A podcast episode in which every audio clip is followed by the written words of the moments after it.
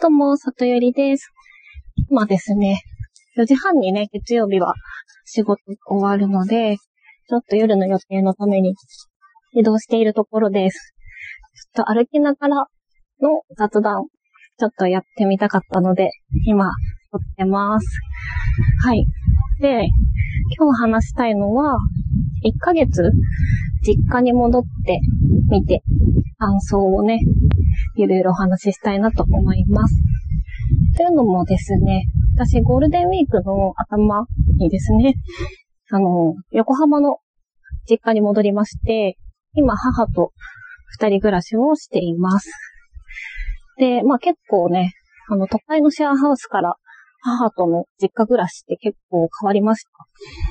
で、まあ、まず、感想として一番思いつく言葉としては、あの、生活環境がすごく良くなったので、なんか、日常のストレスが減ってすごい気持ちよく過ごせてるなっていうふうに思ってます。というのも、あの、シェアハウスがですね、こう自分の部屋が結構狭くて、あの、ワーキングルームとかはあったんですけど、打ち合わせとかがやっぱり気も使うので、自分の部屋でやってたりもして、6畳の部屋で、こう缶詰めて仕事していて、あと、その正面のね、あの、おじいちゃんの会話が聞く。正面のね、あの、道路が、すごい大きな道路で、ドア、ドア、窓も開けづらくて、結構窮屈だったんですよね。で、まあ実家なので、あと、まあ家族がね、あの、他の家族出てったりもしてるので、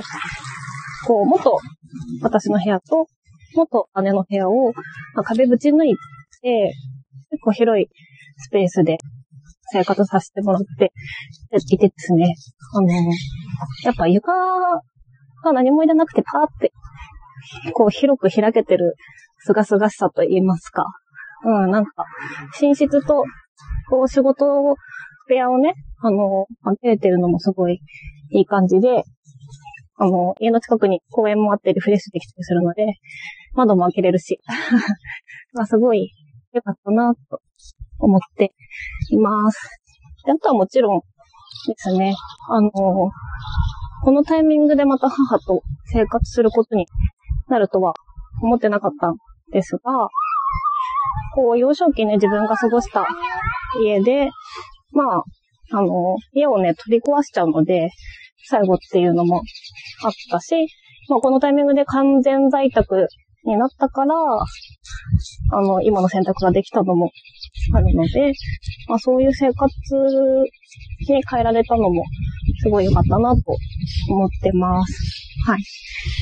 でね、あとは、あの、母との生活についてね、ちょっと話したいんですけど、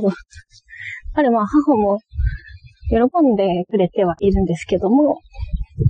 まあね、めちゃめちゃおしゃべりおばさんなんですよね、母が。で、母は、あの、保育士の仕事をしていて、あの、一応リーダーみたいな感じのようなので、子供とも大人ともね、一日中喋ってるはずなんですけど、まあ家帰ってもね、めちゃめちゃ喋ってるんですよね。で、こう、夕飯の時は、あの、母の朝から晩までの仕事の1から10を全部聞かされるっていう、あの、苦行みたいな時間って言ったら絶対怒られますけど、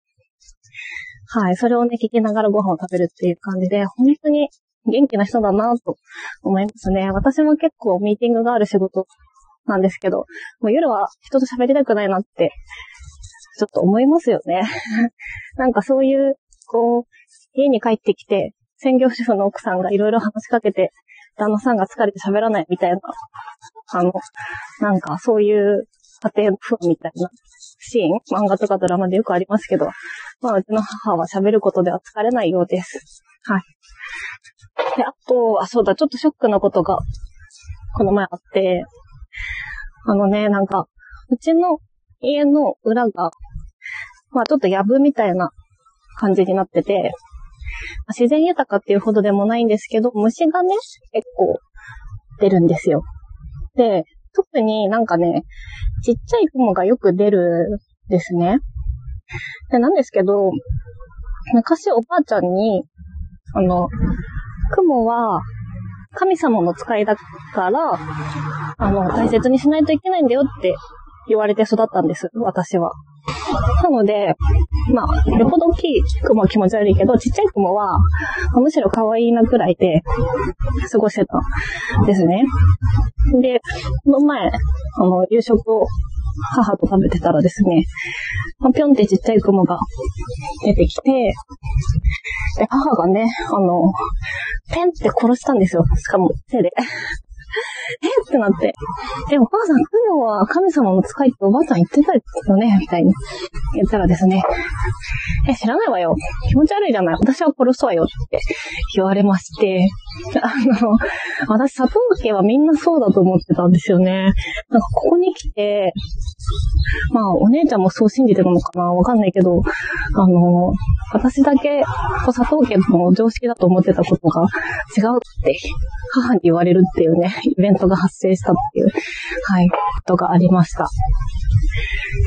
で、あとは、あの、母がね、すごい張り切って、あの、ご飯を作ってくれるので、結構ね、量が多いんですよ。で、母、すごいよく食べるんですけど、まあ、にしても多くて、でも残すの悪いじゃないですか、一生懸命作ってくれたのに。だから、もう若干無理してね、あの、全部食べてたんですね。そしたらある日、あの、あんた食べ過ぎじゃない？って言われたんですよ。だから、え、だって、ちょっと残すの申し訳ないなと思ってって言ったらですね、あの、明日の昼の分とか、明日にも残ることを加味して作ってるから、全部食べないでくれって言われたんですね。え、だったら最初から取り分けといてよっていう話なんですが、なんか、取り分けるとお皿が洗う量が増えるから嫌だ、嫌だってことらしくて、つまんで残ったやつをそのままラップかけて、冷凍庫に入れたいらしくてですね。ちょっと、あの、マジかって思って、まあ、でも全部食べなくていいんだってちょっと安心した、はい、っていうところです。で、まあ、あと、なんだろうな。あの、まあ、通販にね、うちの母、なぜかやたら厳しくって、こう一緒に買い物に行って、なんか買うときは何も言わないんですけど、なぜかね、通販で何か物が届くと、あんたまた無駄遣いしてって言われるんですよね。こう、なんか通販イコール無駄遣いっていう謎の方程式が母の中で成り立ってるのが、はい。ちょっと腹立つんですけど、なので今は通販するときはね、こそこそ頼んでいたりします。はい。でもうちの母ね、あのまあ、性格激しめで、お茶目なおばさんなんで、まあよく家で歌ってたりするんですけど、なんか昔の、あの、イルカの歌とか、脱菜？とか、合祭なんだっけ？千秋直美のやつ。はい。とか、歌ってたり、まあ、あと保育園で歌うね、子供の歌とかもね、歌ってたりするんですけど、なんかね、ちょっと音痴なんですよ。それが、でも、あの、破滅的な音痴じゃなくて、ちょい音痴なんで、めっちゃ可愛いんですよね。歌ってるの。それ面白くて、ふふふっていつも聞いてるんですけど、まあ、あの、お母さんはね、若干音痴な自覚あるらしくて、まあでも家だと気にせず歌ってればしています。はい。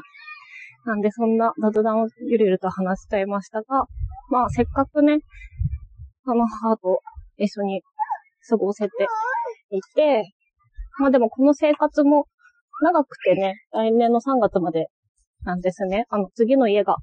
建って、あの、この家多分売るんで、だから、まあ期間限定のこの生活でもうちょっとちゃんと親孝行ができるようにですね。なんかコロナが落ち着いたらどっかに連れてってあげようかななんて思っています。はい。では今日は歩きながらの雑談でした。ちょっと息が苦しいですね。はい。なんか雑音とか多かったら消すかもしれないんですけど、一旦こんな感じで終わりたいと思います。はい。今日も聞きに来ていただきありがとうございました。またねー。